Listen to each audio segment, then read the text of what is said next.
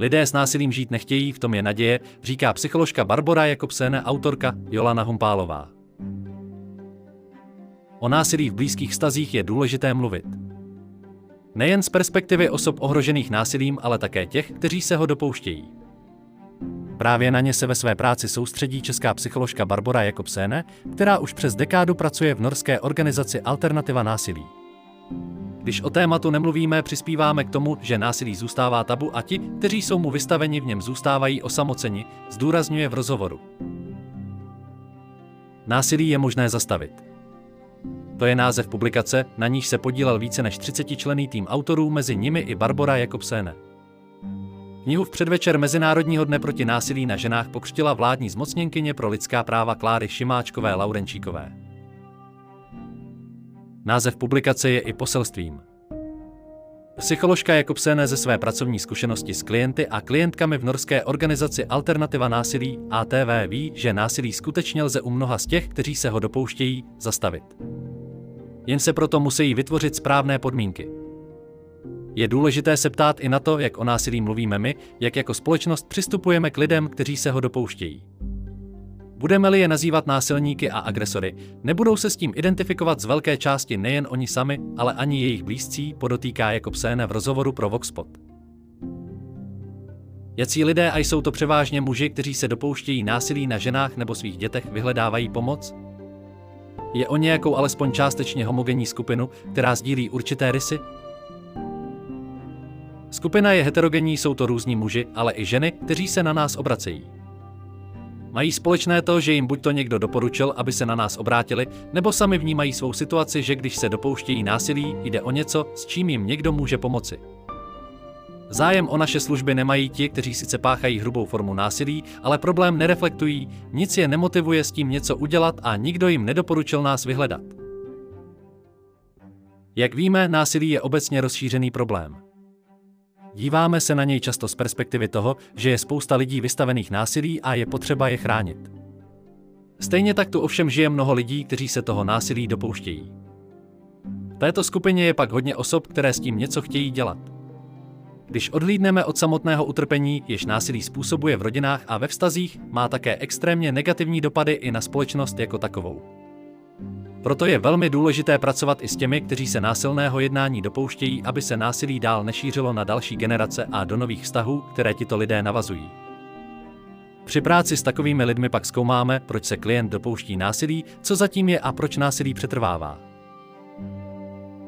Mohla byste schrnout, co je k páchání násilí vlastně vede? Je to různé klient od klienta. Přicházejí v různém kontextu a s různými individuálními faktory.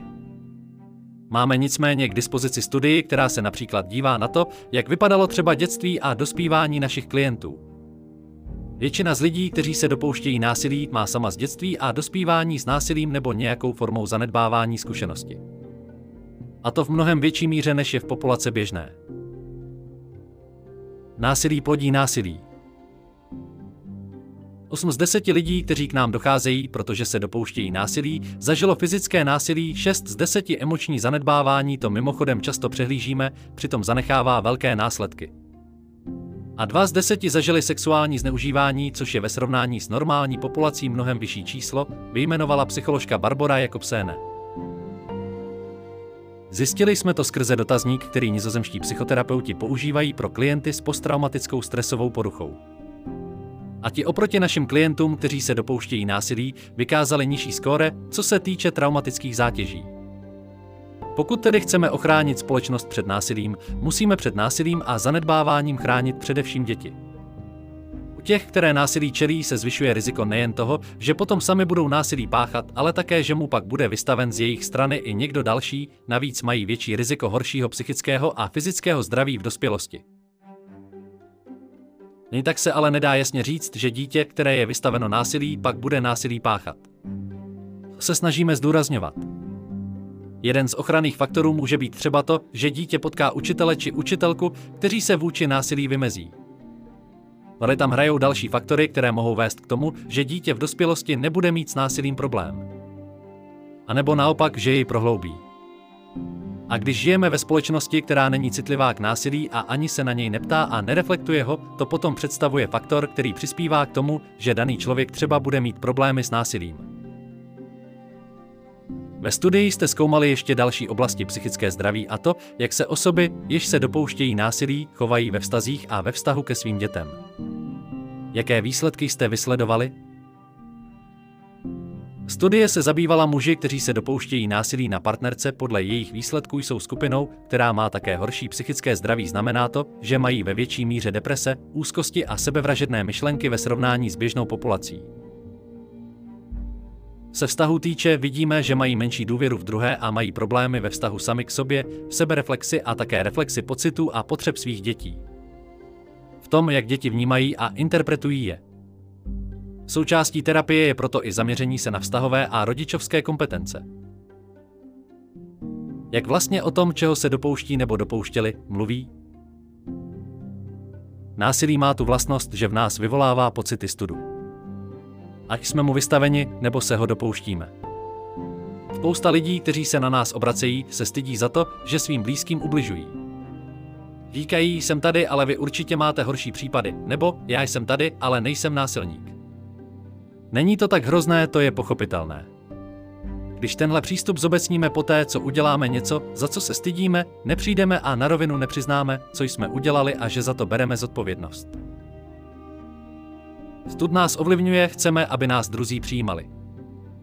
Znamená to, že při terapeutickém kontaktu je důležité neodsuzovat toho člověka. Aby byl schopen mluvit o tom, za co se stydí. Zároveň s ním ale můžeme odsoudit násilí. Ze zpětných vazeb od našich klientů pak vycházejí dvě věci, které pro ně byly důležité v kontaktu s námi, že jsme je neodsoudili a že jsme brali násilí vážně. Tedy, že jsme k ním přistupovali jako k lidem, kteří mají problém s násilím, s nímž je potřeba něco udělat. A že je to vážný problém. Důležitost toho, jak se o násilí mluví a jaké výrazy používáme, připomínáte ostatně často. Jaké dopady může mít ta, řekněme, méně citlivá retorika? Když o někom řekneme, že je násilník a odsoudíme ho tím, přispíváme k tomu, že se násilí prohlubuje. Takový člověk pomoc nevyhledá, nebude o tom chtít mluvit. Je proto důležité se ptát i na to, jak o násilí mluvíme, jak jako společnost přistupujeme k lidem, kteří se ho dopouštějí. Budeme-li je nazývat násilníky a agresory, nebudou se s tím identifikovat z velké části nejen oni sami, ani jejich blízcí, ale ani pomáhající profese, se kterými přicházejí do styku. Když potom mluvíme s dětmi, jsou vůči rodičům loajální. A vidí tátu, který je vodí do školy, chodí s nimi na tréninky, podporuje je. Ale také se dopouští násilí na mámě a vůči nim. Kdybych proto řekla dítěti, že má tátu násilníka, nebude schopné se s tím identifikovat. Je potřeba, abychom byli v kontaktu s rodinami citliví. Když se například policie ptá dítěte nebo ženy, která je násilí vystavena, kdo je násilník, ani dítě, ani manželka se s tím mnohdy nemusí stotožnit. Že partner, kterého také milují, nebo táta k němuž vzlíží, by byl násilníkem. Když se ale zeptáme, jestli se na nich dopustil násilí a jestli jim někdy ublížil nebo jestli z něj někdy mají starč, téma tím můžeme otevřít. Společnosti uniklo mnoho příležitostí. Jaká je vlastně účinnost terapie? Podle studie, kterou v knize citují vaši kolegové, je počet předčasně ukončených terapií vysoký. Ten počet je obecně vyšší, nicméně v rámci ATV srovnatelný s tím, jaký je dropout na psychiatrických poliklinikách. Ovšem ti lidé, kteří do terapie jdou a jsou schopni s námi navázat vztah postavený na tom, že je násilí problém, za který má dotyčný zodpovědnost a že se s tím dá něco dělat, u nich může být výsledek velmi pozitivní. To je právě jeden z ukazatelů, který naznačuje, že terapie bude úspěšná. Studie, publikovaná loni v červnu a která je také v publikaci, ukázala, že se výskyt násilí po absolvování terapie snižuje ve všech svých formách. A uvedly to i partnerky těchto mužů. Když už zmiňujete partnerky, chápou z vaší zkušenosti oběti, obvykle ženy nebo děti to určité pochopení a respekt, s nimiž musí terapeut přistupovat k člověku, který se na nich násilí dopouští, Nepovažují takový přístup za schovývavost? V ATV máme podmínku, že pokud chce někdo nastoupit do terapie, musíme mít svolení skontaktovat i jejich partnerku. Většina s tím souhlasí. Je to pak nejen prostor pro partnerku, ale také pro aktivní intervenci ze strany terapeuta vzhledem k tomu, že násilí zasahuje vztah a celou rodinu. Sezení jsou oddělená a obvykle je provádí jiný odborník než ten, který pracuje s tím, kdo se dopouští násilí. Nicméně pracujeme na tom, abychom téma nezlehčovali. Aby násilí bral vážně nejen klient, který se ho dopouští, ale i jeho partnerka. Že i když je její partner třeba skvělý společník, úspěšný v práci a ona ho miluje, také se dopouští násilí a ona má zodpovědnost chránit své děti. Takový přístup nám naopak umožňuje brát situaci vážně. Zeptala jsem se například jednoho svého klienta, jemuž je 45 let a s násilím žil celý svůj život, zda o tom někdy s někým mluvil. A on odpověděl, že byl nedávno u svého obvodního lékaře a sdělil mu, že má italskou domácnost a nezvládá syna. A že lékař odpověděl, že toho má jako manažer asi hodně, tak mu dal dvoutýdenní nemocenskou. Emma zlehčujeme tím, když o něm nemluvíme.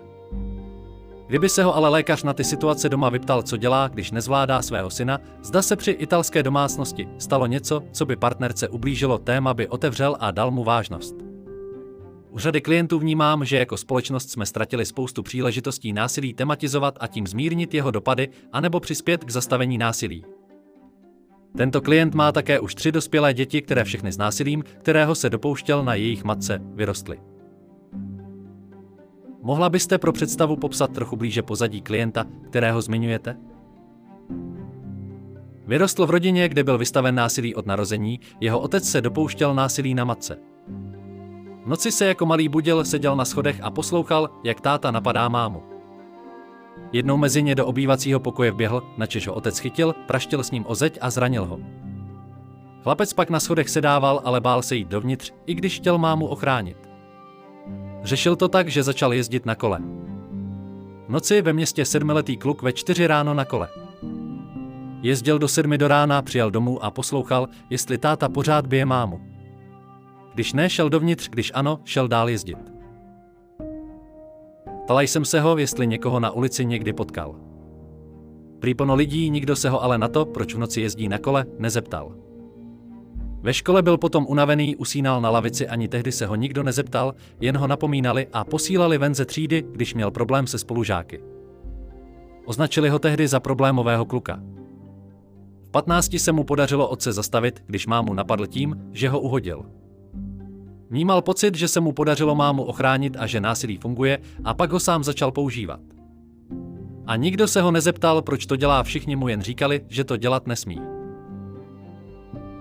Po celý jeho život jsme jako společnost měli mnoho příležitostí to zastavit, pomoci mu. A to mě v práci hodně motivuje. Chci tady sedět s 45 Chci mít mladší klienty dosáhnout toho, že začnou chodit dřív. Když jste vyprávěla příběh tohoto konkrétního klienta, viděla jsem, že to s vámi uvnitř hýbe, že ve vás vyvolává nějaké emoce. Jak na vás dopadá to, že jste příběhům násilí neustále vystavená? Vždycky si po dovolené říkám, jestli se pracovně vrátit k násilí. Je to samozřejmě náročné téma. A to nejen v tom, že v nás každodenní naslouchání klientům vzbuzuje negativní emoce, v těch případech je hodně pocitů beznaděje, frustrace i strachu. Člověk si navíc sáhne na osamělost, která třeba mě osobně zasahuje. Na druhou stranu je to privilegium procházet s lidmi něčím, co je posouvá. Jsem vždycky pokorná vůči tomu, že ti lidé vůbec přijdou a snaží se být upřímní a otevření. To je velmi motivující, člověk má pak pocit, že to má smysl. Ale třeba ten pocit strachu je velmi náročný. Mám klienta, který se dopouští násilí na klientce mé kolegyně. Mám pak strach, jestli své partnerce neublíží, jestli ji nezraní nebo neohrozí na životě. Mnoho z těch, kteří pracují s násilím celý život, říká, že neexistuje jiný obor založený na nutné spolupráci, kde je tolik konfliktů. A je to přirozené, když ty případy vyvolávají tolik negativních pocitů, neseme si je pak i do samotné spolupráce. Je tedy potřeba to mít zreflektované, abychom o tom věděli a mohli svou práci dělat profesionálně. Jak ušetřit na násilí? Při stavu debaty o násilí na ženách v Česku je pro mě těžko představitelné, že by se člověk, který třeba o možnostech terapie nemá příliš velké ponětí a dopouští se násilí na své partnerce, jednoho dne rozhodl, že tuto pomoc vyhledá. Myslíte si tedy, že je terapie jak pro pachatele, tak pro oběti v naší zemi realistickým řešením? Ano, určitě. ATV v Norsku začínala před 30 lety se stejnými obavami. Od společnosti očekávali, že lidé chodit nebudou, že nejsou motivovaní zvlášť muži, kteří k tomu mají dále než ženy. Se ale nepotvrdilo. Je to ale i kvůli tomu, jak o tom mluví celá společnost. Před těmi třemi dekádami šli do norských novin s tím, že kdo má problém a bije svou ženu, má zavolat. Druhý den se kolegům, kteří ATV zakládali, ozvalo 60 lidí. A já si myslím, že je to i tím, o kom se bavíme. Když se zaměříme na skupinu lidí, kteří nejsou motivovaní, jimž schází přístup k empatii a kteří navíc žijí ve společnosti k násilí necitlivé, nebudou vyhledávat nabídku takové pomoci. Máte tu ale taky obrovský počet dospělých, kteří jsou partneři a mnohdy mají rodiny a děti a kteří se dopouštějí násilí a vnímají, že to není dobře. Sami ale nevědí, co s tím. Zkušenosti i z českého kontextu jsou takové, že když je nabídka, lidé přijdou. Mnoho z těch mužů motivují jejich děti, nechtějí být jako jejich tátové, slýcháváme to mnoha případech. Tuhle část populace potřebujeme obsáhnout, to je pro společnost jeden z kroků. Pokud se budeme zabývat jen tím procentem lidí, které se dopouští velmi hrubé formy násilí a nic se sebou dělat nechce, uniká nám velká škála těch, u nichž bychom násilí mohli zastavit. Násilí v blízkých vztazích včer. 95% obětí domácího násilí jsou podle studie provedené sociologickým ústavem AVČR a Filozofické fakulty UK ženy. 38% žen zažije za svůj život některou z forem domácího násilí. Až o 50% vzrostlo domácí násilí v době první vlny covidových opatření. V České republice byly náklady domácího násilí odhadnuty na 14,5 miliardy KČ ročně, úřad vlády ČR 2019. Částka zahrnuje pracovní neschopnosti, vyplácení nemocenské a sociálních dávek, náklady na léčení a krizovou pomoc a další náklady. Jaká je korelace mezi tím, k jaké sociální či demografické skupině lidé patří, a tím, zda a do jaké míry se dopouštějí násilí na ženách a dětech? Máme případy, kdy se například klient lékař dopouští velmi hrubé formy násilí a byl jí také v dětství vystaven, nedá se tedy říci, že čím marginalizovanější skupina, tím hrubší násilí. Marginalizace, chudoba a stupeň vzdělání a další problémy v rodině, jako jsou závislosti na návykových látkách, zanedbávání dětí jsou faktory, které přispívají k větší zátěži a tím také většímu riziku, že člověk bude mít problém s násilím, ať už že mu bude vystaven nebo se ho bude dopouštět. Přispějí k tomu, že konečný součet negativních a traumatizujících zkušeností je větší. Dítě z takového prostředí bude čelit i většímu riziku horšího psychického i fyzického zdraví než to z rodiny, kde dochází k násilí, ale není tam emoční zanedbávání, alkohol nebo chudoba. Ještě mě napadá terapie, kterou doporučujete pachatelům i obětem, je v Česku kvůli její ceně velké privilegium, neběžná součást života. Zvlášť v nynější ekonomické situaci. Jak tedy postupovat v případě, že na terapii oběti ani pachatelé třeba nemají prostředky? Prvním krokem je podle mě začít jako společnost o násilí mluvit, protože tím zprostředkujeme koreční zkušenost dětem a lidem, kteří s ním žijí souběžně, je nutné vzdělávat nejen společnost, ale i všechny pomáhající profese. Jak jsem uvedla, násilí má velké ekonomické dopady a zvyšuje riziko horšího psychického i fyzického zdraví společnosti. A tohle je podle mě důležité, aby politici věděli, že pokud chceme jako společnost něco ušetřit, je prevence a nastavení dobré pomoci pro osoby ohrožené násilím a nabídky pro ty, kdo se ho dopouštějí, zásadní. Pokud já pomůžu jedné rodině, ty ušetřené peníze za náklady, které násilí společnost stojí, mohou pokrýt můj plat na několik let dopředu. Znamená to tedy, že je potřeba změnit náš náhled. Nabídka na práci s násilím je čistá investice jedna z nejlepších, jaké stát může udělat. Můžeme investovat do čehokoliv, ale to, že budeme mít zdravější dospělé se zdravějšími vztahy založenými na respektu, navíc nešetří jen peníze. Přispívá to i k demokratizaci společnosti. Zní to tak, že v českém kontextu bude terapie privilegiem ještě dlouho. V knize říkáte o násilí výhodně lidí, ale nedost to vychází, předpokládám, z vaší zkušenosti v Norsku. Co to potom znamená v našem domácím prostředí, kde je debata o rovnosti v lecčem pořád na začátku? No, ale už jen tím, že děláte tento rozhovor, že vyšla v rámci projektu ve spolupráci mezi ATV a úřadem vlády Ona kniha. To jsou všechno věci, které ke změně přispívají. Lidé nechtějí žít s násilím, vnímají to jako něco negativního. Po vydání knihy se například české organizaci Spondea ozval muž, který ji večer četl na internetu a řekl si, že to takhle nechce a ptal se, jestli může přijít do terapie. A v tom je velká naděje. A i to, že budeme o násilí mluvit, zmírňuje jeho dopady. Potřeba je také, aby politici a zákonodárci vnímali jako smysluplné se za to téma postavit. Jak tím pádem nahlížíte na to, že Česká republika dosud neratifikovala Istanbulská úmluva? Tedy úmluva Rady Evropy proti násilí, jež se zabývá prevencí a potíráním násilí na ženách a také domácího násilí. To je velká škoda. Všechny takové dokumenty jsou strategické v tom smyslu, že nám pomáhají ukotvit práci s násilím. Úmluva by pomohla nějaké věci posunout a je určitě součástí toho, jak by se měla společnost k těmto otázkám stavět. Doufám, že ji Česko bude ratifikovat. Když to rozšíříme, vztah společnosti k násilí je mimořádně silný, což se promítá i do popkultury. Vnímáte rozdíly mezi tím, jak násilí konzumovala generace X skrze maskulinní filmy typu Rambo a tím, jaké možná křehčí hrdiny popkultura servíruje generaci Y a Z. Nejsem asi schopná říci, jak přesně se to proměnilo, jde ale o reakci společnosti, kultura vyjadřuje její statut. A rozhodně je to zdravější cesta pro děti mít hrdiny, kteří mají více stránek osobnosti a více vyjadřují své pocity. Mluví o svých slabostech a nedostatcích, v čemž je síla. Vnímám to i na svých dětech. Mám 12-letou dceru a 8-letého syna a je inspirující vidět, že se mohou vztahovat v rámci kultury k něčemu jinému než kdysi my. Největších pokroků tedy alespoň podle toho, jak jsou nám prezentované dějiny psané vítězy, dosáhly národy a lidstvo skrze násilí kolonizací, válkami, genocidami. Násilné jednání je v tuto chvíli prostě normalizované. Je do nás násilí vtisknuté?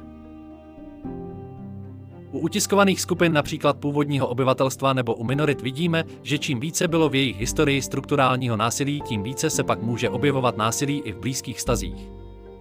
Oslava násilí tedy není v pořádku a násilí samo o sobě rozhodně není řešením. A každé násilí jen plodí násilí. V publikaci Násilí je možné zastavit to ve svém pojednání zmiňuje i norský psycholog a terapeut Per Istal, že se mnohdy násilné jednání neobrací proti jeho zdroji, ale jde dál. Příklad původního obyvatelstva, kde je větší míra násilí v blízkých vztazích, musíme vidět v souvislosti s tím, že jde o skupinu, která byla vystavená strukturálnímu násilí. Česko čelilo takovému násilí v rámci komunistického režimu, což také ovlivňuje to, jak nyní přistupujeme k násilí. Nevím, zda se dá říct, že je do nás vtisknuto. Dříve převažovalo paradigma, že se násilí jen učíme, nyní už víme, že to je i o tom, že nás násilí traumatizuje, což se poté otiskne do toho, jak fungujeme ve vztazích sami k sobě, svým blízkým i ve společnosti. A jak si interpretujeme svět.